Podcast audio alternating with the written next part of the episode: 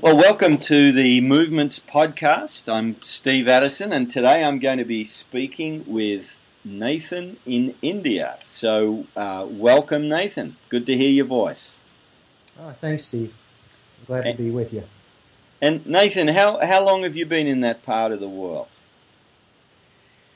Well, uh, we, my wife and I met in this part of the world before we were married. We've been married for uh, nine years now.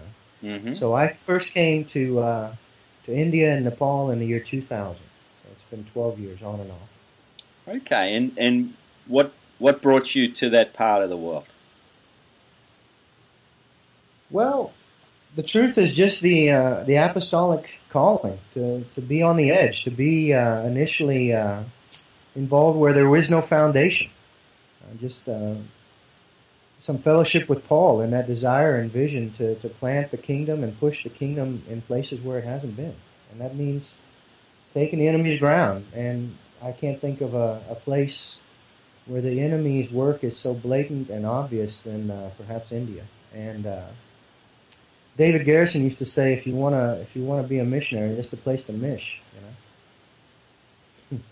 now say that again. If you want to be a missionary, David Garrison used to always encourage us, uh, saying to if you, if you really desire to be a missionary, then then India is the place to mish. Ah, okay.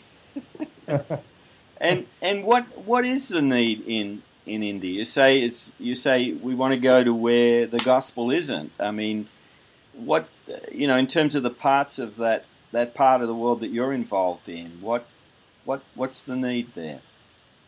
Well, there any way you slice the, the Great Commission, you look at people groups, you look at uh, geography, you look at just vast numbers of lostness, people that haven't heard the gospel. Any any way you, you quantify the Great Commission, you're going to be led to India. When we talk about unreached, unengaged people groups, uh, India carries 70% of the UUPG population, not necessarily 70% of the people groups, but the largest UUPGs in the world by population are here in India. Uh, if you want to look at geography, places where uh, the gospel has not been heard, just vast fields of, of untouched lostness. Um, northern India is gonna is gonna be the epicenter, and all those things pull us. You know, for that matter, uh, the places where perhaps the glory of God is most directly and publicly challenged uh, through just the, the Romans 1 uh, issues, if I can say it that way, that are so prevalent in some of the world religions. Right here in India, you're, you're talking about the epicenter. Hmm. And what is it that God's called you to India to do? Well, that's a that's a great question. I think He's called me to India ultimately to, to shape me and sanctify me. Along the way, I've learned some lessons about what it's going to take uh, to reach a place like this. And a lot of it is a matter of cutting certain things and out of my heart, loving God with my mind, taking thoughts captive, making them obedient to His Lordship. Uh, all those things have pushed me away from self as strategy uh, toward uh, just a catalytic view of the kingdom of God and I think that's ultimately where where He's led us in our in our personal walk, in our vision of ministry. We're here to catalyze church planting movements across North India and the nations that, that are nearby. Okay, so your job, your your calling, apart from or related to your calling to, to, to grow in Christ, is mm-hmm. your specific task is to be a catalyst for church planting movements. That's right. And if I can just take a, second and, and detail that a little, when I when I first came in 2000, my vision was my calendar. The truth is, as, as just a young guy uh, on fire for the Lord, I really hadn't, I didn't carry the ability to look beyond myself. So my giftings, my calling, my calendar were the strategy. You know, I worked as hard as I could for two years, learned language, pursued. We a couple national partners went deep with those brothers and, and just our walk. And we saw three churches started in the first two years of our ministry. Fact is, I, I finished that first term of service and realized Nepal, uh, where I was serving at that time, wasn't different. It wasn't changed. my calendar, my abilities, my gifting, we poured out everything. I can't think of anything more I could have done. But the fact is, I wasn't the plan. I wasn't the God's uh, chosen instrument the, for the Great Commission in that place. And reevaluating, looking at that again, uh, had to start thinking catalytically. I had to start realizing that that the disciples were the plan, the John 14 vision, that disciples would do greater and more things. Uh, and it reshaped everything we we focus on, how we spend our time, how we how we view our disciples, how we view the fields, and what it will take to to reach all of North India. Uh, ultimately, our disciples and, and chains of disciples uh, that go out and do greater things than we've done. That's got to be the plan. And that that's what I mean by catalytic vision. That that uh, we would think and make plans greater than ourselves. I'll just take another second to say uh, hmm. God used Second Corinthians. Uh, chapter 9 is actually about the giving of the offering. Do you remember that passage, Steve? Yeah. And hmm. collecting it for Jerusalem. You know, one of the passages there it says, Whosoever sows sparingly will reap sparingly. Whoever sows generously will reap generously. Each man should decide in his heart what he'll give, not reluctantly or under compulsion. God loves a cheerful giver. And then a verse that changed my life. It says, And God is able to make all grace abound to you, so that in all things, at all times, having all that you need, you will abound in every good work. I think I realized I was making plans on something less than God's grace. My ability, my calendar wasn't enough. I, I've learned the discipline, I believe, and try to cast that vision in our training. Make your plans, set your goals, set your calendar based on God's grace. And you'll find yourself setting larger goals, setting God-sized plans uh, and ultimately, uh, your faith will grow because His grace never fails. So, Nathan, uh, one of the well, uh, probably our focus for this this first in the series of podcasts is uh, what what you've called, uh, or what you and others have called, end vision. And as as you've you know unpacked some of your journey, it seems to me uh, it's more than just uh, some numbers on a bit of paper or a nice vision statement. It sounds like for a number of years on the field, um, you were wrestling with God, God was wrestling with you. Something was happening in your heart to uh, so that you know your vision expanded as your awareness of your limitations grew and and your focus shifted off yourself to uh, to God's grace. I mean, it, it, I don't want to put words in your mouth, but is that is that sort of one of the things you learnt about that that whole end? You know, how an end vision grips us. Absolutely, I think uh, people are people are driven by one thing or another. If if they're driven by needs or they're driven by vision, and I think if, when we're driven by needs, we look at typically uh, the things right in front of us, I think we're that much more susceptible to make plans based on our abilities, based on the, the resources that are right there in front of us. And typically that's our calendar, our gifting. So a needs-based vision, or needs, excuse me, a needs-based uh, planning typically will will look at local resources that are already in your hand. If your vision is, or if your your scheduling, your planning is based on vision and, and envisioning God's vision for the fields. Then suddenly you're looking at resources beyond your control. Uh, and, and ultimately you're pushed to the grace of God as the source, just like 2 Corinthians 9 tells us. And so this is not just coming out of some uh, planning process. I know you you do involve yourself in careful planning, but this is your journey. You're already you're trained, you're on the field, you've planted churches. But that's preparing you in a sense to to leave behind just your own achievements and cast yourself on God for something far greater than what you can achieve. That's the hope. I think that's the prayer. And, and once that becomes the flavor, once that becomes the, the purpose that gets you out of bed, hmm uh, you're suddenly willing to release. Suddenly you see empowering disciples and pushing His kingdom as uh, as the priority, as opposed to what we see in so many places: uh, a building of our own kingdom, a building of our own voice, building of our own uh, influence, uh, transitioning to the kingdom and His purposes, uh, I, I, think it demands a view of His grace. That that and that's what you fall in love with. You see Him move, and you'll never go back to to what you can accomplish. Hmm. You see the Lord move. You see the Lord do things that uh, you know your E320 greater than you could ever uh, imagine, ask or imagine. You see something like that happen, and you'll you'll plan differently. You'll uh, strategize differently, uh, and ultimately your faith grows in that. Well, I'm I'm picking up a third thing. You know, one one thing you've mentioned is.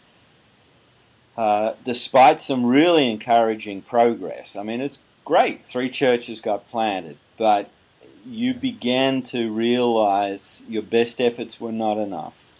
Uh, second thing is you you you you began to see the grace and the might and the power of God and to cast yourself on Him. But there's a third element now I'm realizing is uh, out of that you the you began to see His His people, new believers, existing believers, who were the key to fulfilling the vision that God was putting on your heart. Absolutely. Um, in vision is all about stewardship and, and I'll, I'll, say that we might need to revisit that thought and, along the way. But as you catch a vision for God's vision, for God's end vision, what He plans, what He's purposed in this world, you have no choice but to reevaluate your view of the resources that He's provided. And, and stewardship immediately comes into, into play. How you view disciples. How you, how you, are they disciples or are they seed sowers? You know? Are you looking at grain as the as the fruit of the harvest, or do you see seed?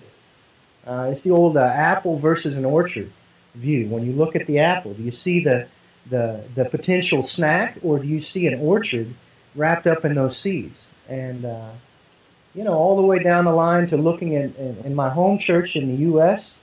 Uh, we we have a vision for discipleship when in fact, uh, some of the many of those disciples, we would never consider them church planters. And ultimately, it's because our vision uh, is limited. Who can and who can't? Mm. That type of question. Uh, who can and who can sh- can't share the gospel? Who can and who can't plant a church? Who can and who can't disciple new believers or host a church in their home? All those things are bound into this conversation of vision. You know, uh, Steve, if we if our end vision is to plant one church, then our we'll look at the resources and we'll invest in bricks and mortar. Hmm. You know, we'll invest in things that we can see and put our hands on. If our end vision is a thousand churches across a state or across a, a broad field, uh, you obviously your view of the resources is going to be different. You're going to invest in seed sowers. You're going to invest in leadership multiplication. Uh, you're going to invest in families that would be willing to utilize their home hmm. as the plan, as the venue for church. Uh, how you how you know how you see the the end game, the end vision, and the plan.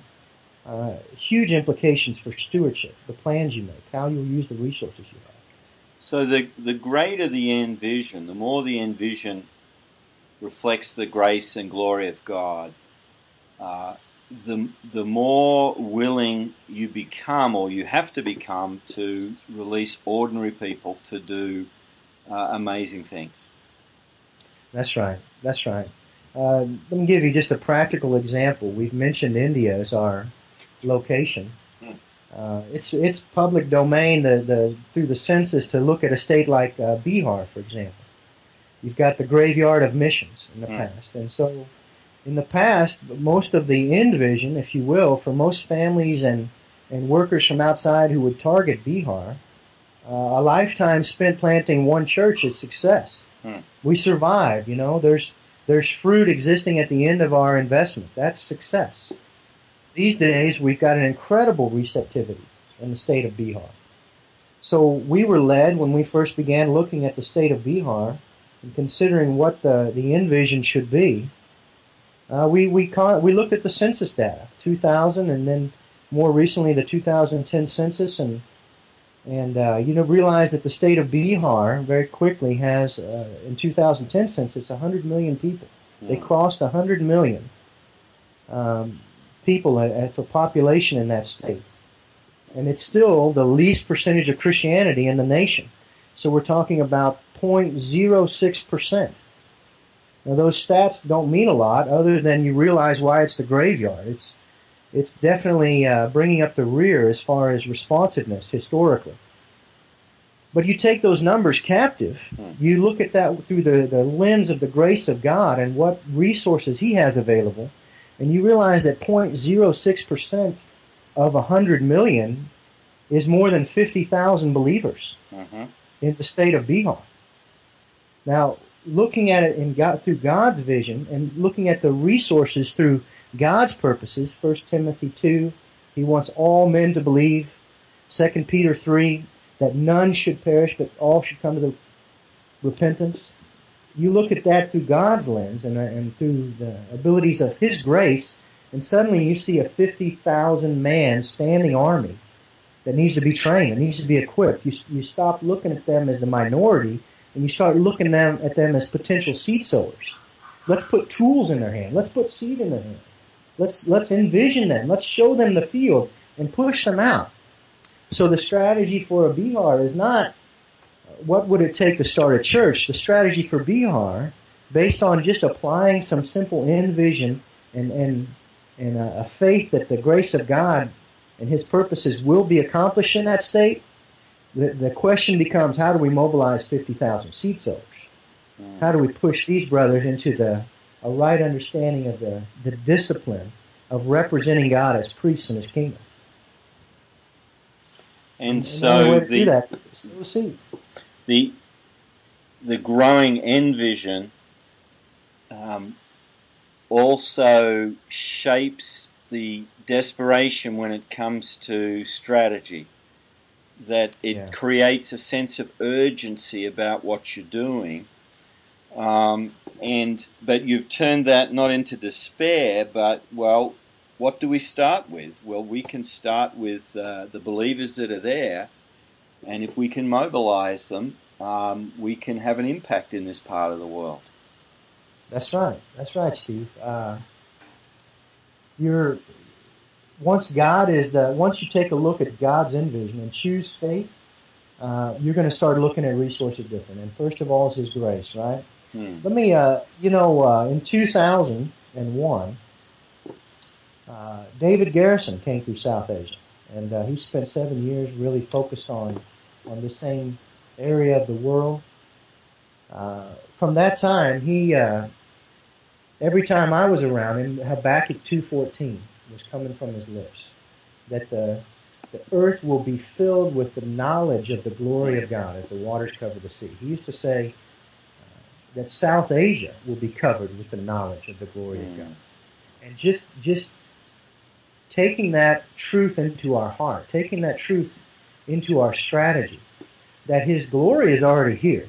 The knowledge of that glory is what we're pointing at. The knowledge of our of that glory is our goal, and, and the fact that we have these incredible promises throughout Scripture. Uh, we look again at uh, so many people quote Matthew 24, verse 14, when when Jesus is describing to his disciples elements and, and signs of the end. He concludes with verse 14, and this gospel of the kingdom will be preached as a testimony to all nations, Hmm. and then the end will come.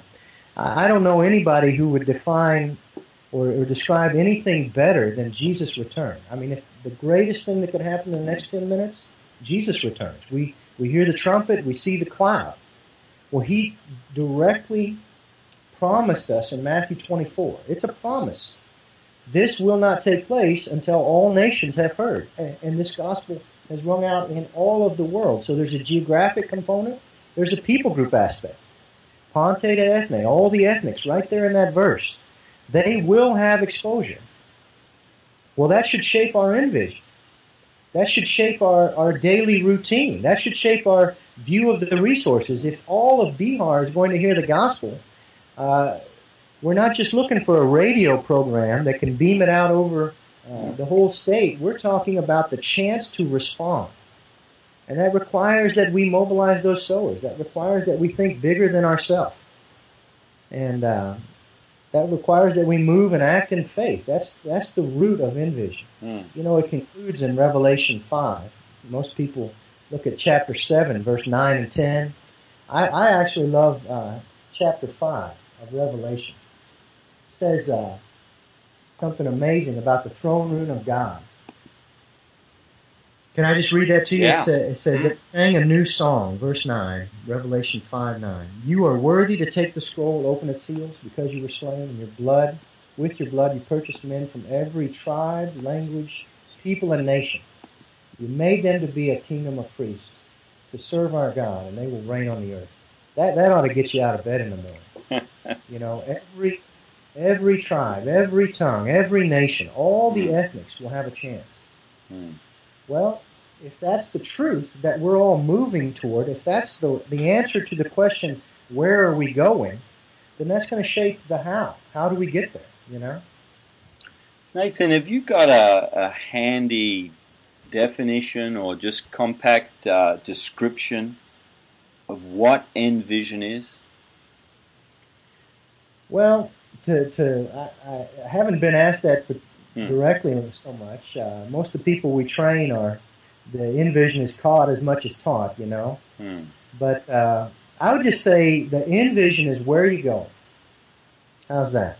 Okay. Where are you going? What's your purpose? What's your what's your goal?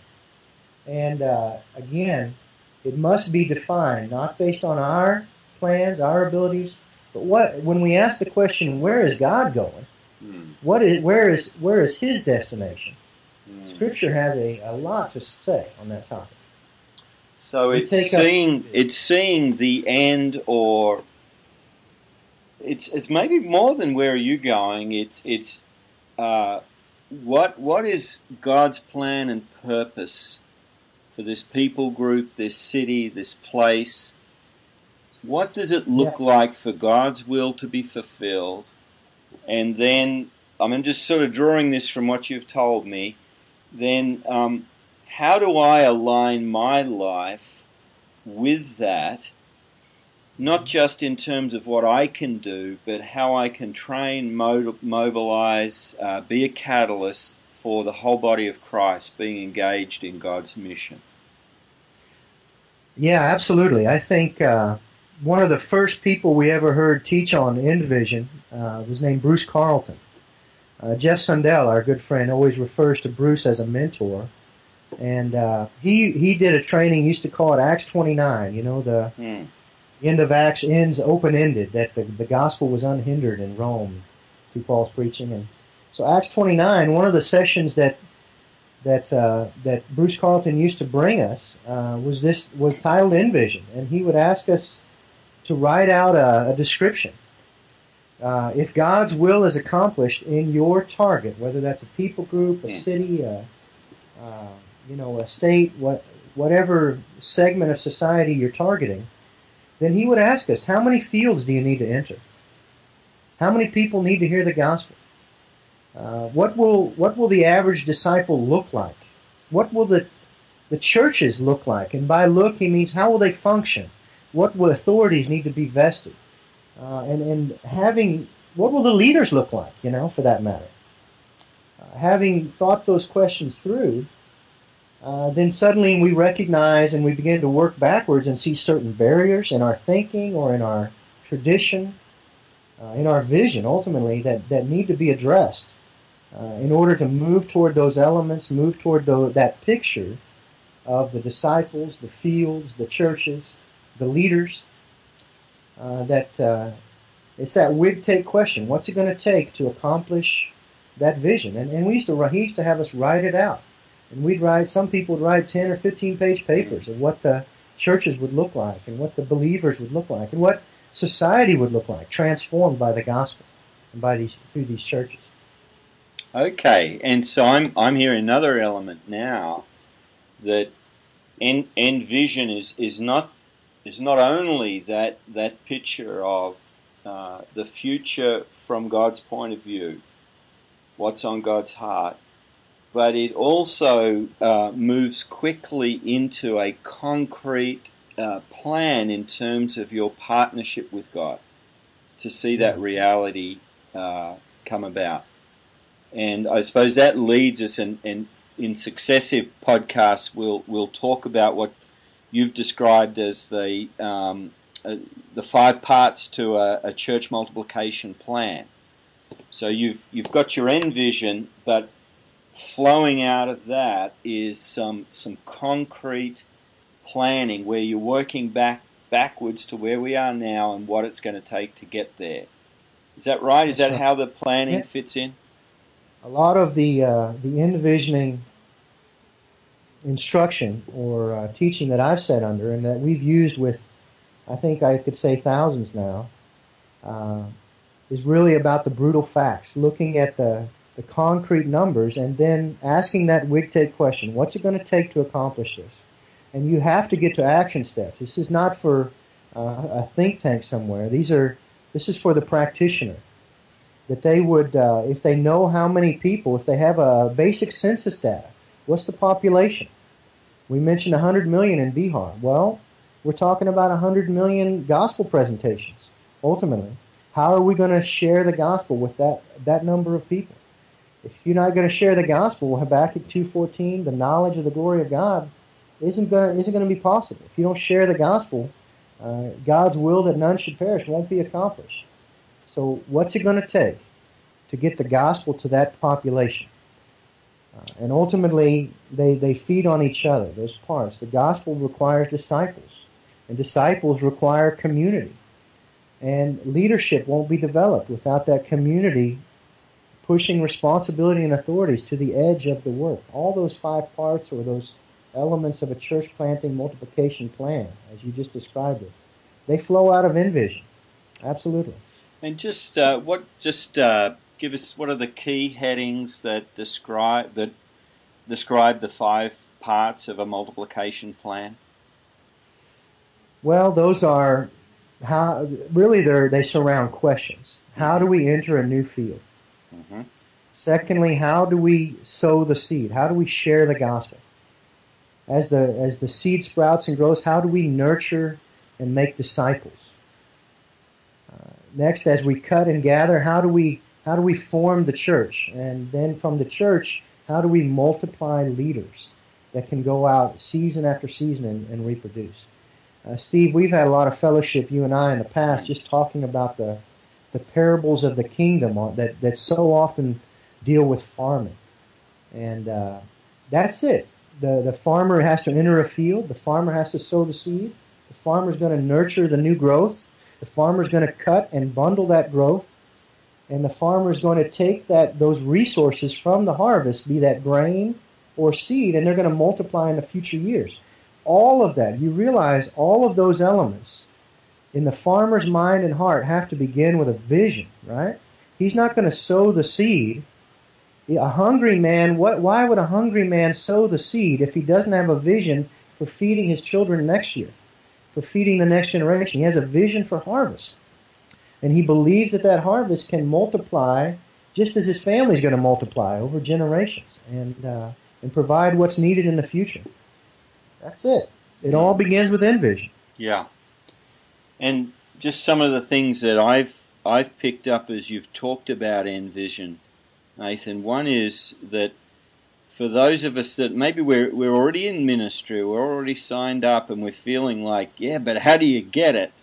Um, you've said it's there's there's a journey here. It it it, it I'm sure you came to India with with some form of endvision but it was only as in obedience you dived in, uh, you engaged over a period of years, you learnt some things, you also got frustrated, and and God moved in on your heart.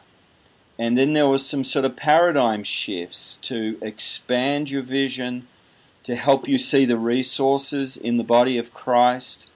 Um, the other thing I heard, Nathan, was uh, it wasn't just um, you know uh, some sort of mystical thing where you know it dropped in on you, but you've also read the scriptures. You've you've, you've quoted everything from, and we say Habakkuk. Americans say That's Habakkuk, but I'm sure the Aussies will have worked it out. But everything from uh, Habakkuk right through to Revelation, you've allowed the scriptures to inform uh, what should my end vision be? What is God's purpose for the world? And for this part of the world, He's placed me in it. And then the other thing I'm sort of hearing is um, as the end vision becomes clear, you start getting very concrete about what are the the activities we need to be engaged in, and that's where it flows into the, you know, our next five topics will be uh, the five parts of a multiplication plan. That's is that, is that a. Decent summary? Because I I've Yeah. found this very helpful. I think uh, you you asking the question, how do you describe it? What is end vision? Um, all of our so many times, and, and, and the process in my own heart, I started Steve with how. I realized so much of what I envisioned for a, li- a life well spent in ministry dealt with the how. How will we do these things? It's the wrong starting point. Hmm. The question should be where. Where are we going? And and if, when you define that, that that question will lead you to Scripture, as you just described.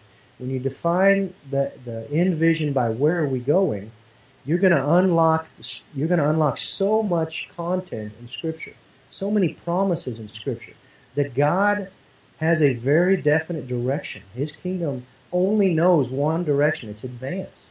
It's moved to the end of geography, to the end of ethnic groups, to the end of time.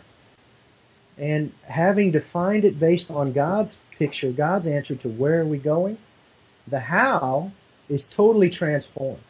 And that's what I was speaking of and referring to with the, our vision of the resources, how we view disciples, how we view uh, churches, uh, those kind of things. You know, how we view the kingdom parables.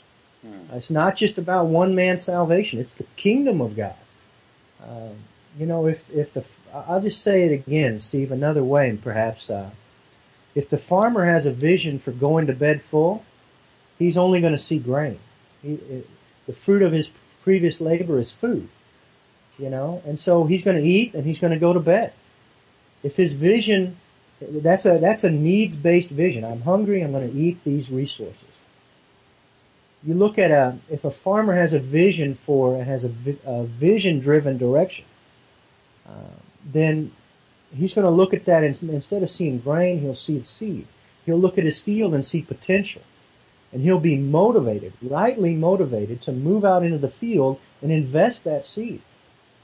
That doesn't come if he's ruled by his appetites, you know. Hmm. You're not going to spend time cooking the grain, it's in the kitchen. He's going to spend time in the field sowing the seed. And uh, ultimately, he's going to multiply because of that.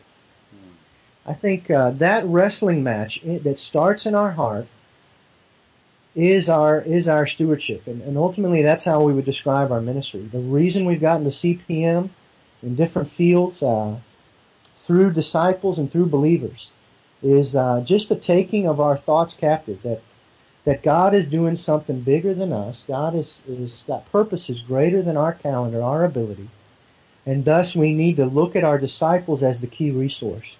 And when we when we do that, we begin to, to push them forward. We begin to empower them. We begin to to pass authority instead of holding it, and uh, responsibility. Uh, Suddenly, we have a, a new vision of priesthood of every believer, and uh, because the fields and the task is greater than ourselves. Hmm. That's end vision. That's the Yeah. thing people need to wrestle with. Well, Nathan, you've helped us not just to that, that you would teach us Endvision, but I think we've caught some of it. And uh, I think uh, wherever we are in the world, there's some places that are a long way geographically and culturally from India, but uh, each of us have to wrestle with that same question. And uh, so, how about I pray and pray for the people listening in? It's, it's been very helpful. And next uh, next time we talk, we'll be talking about entry strategy, how to um, how to move into an unreached field. Well, Lord, we thank you for Nathan. We thank you for the things you've taught him. Thank you that uh, when he's uh, run out of resources and ideas, uh, you've stepped in. And uh, Lord, you've uh, worked through his weakness to reveal your power. And we ask that, Lord, for everyone listening, that uh, we would wrestle with you over what it is you're wanting to do in our city, in our town, our suburb, or amongst the people you've called us to reach. Lord, would you uh, keep us awake at night, agitated over people's lost condition, and over the riches that they can have in Christ. Would you make us desperate as you've uh, made Nathan desperate to be catalysts to equip and encourage and train your people, new believers, existing believers, uh, to go and win their world for Christ. And uh, so we commit these things to you, Lord. Wherever we are on the journey, we pray you would take what Nathan shared and um, and write it on our hearts in Jesus' name. Amen.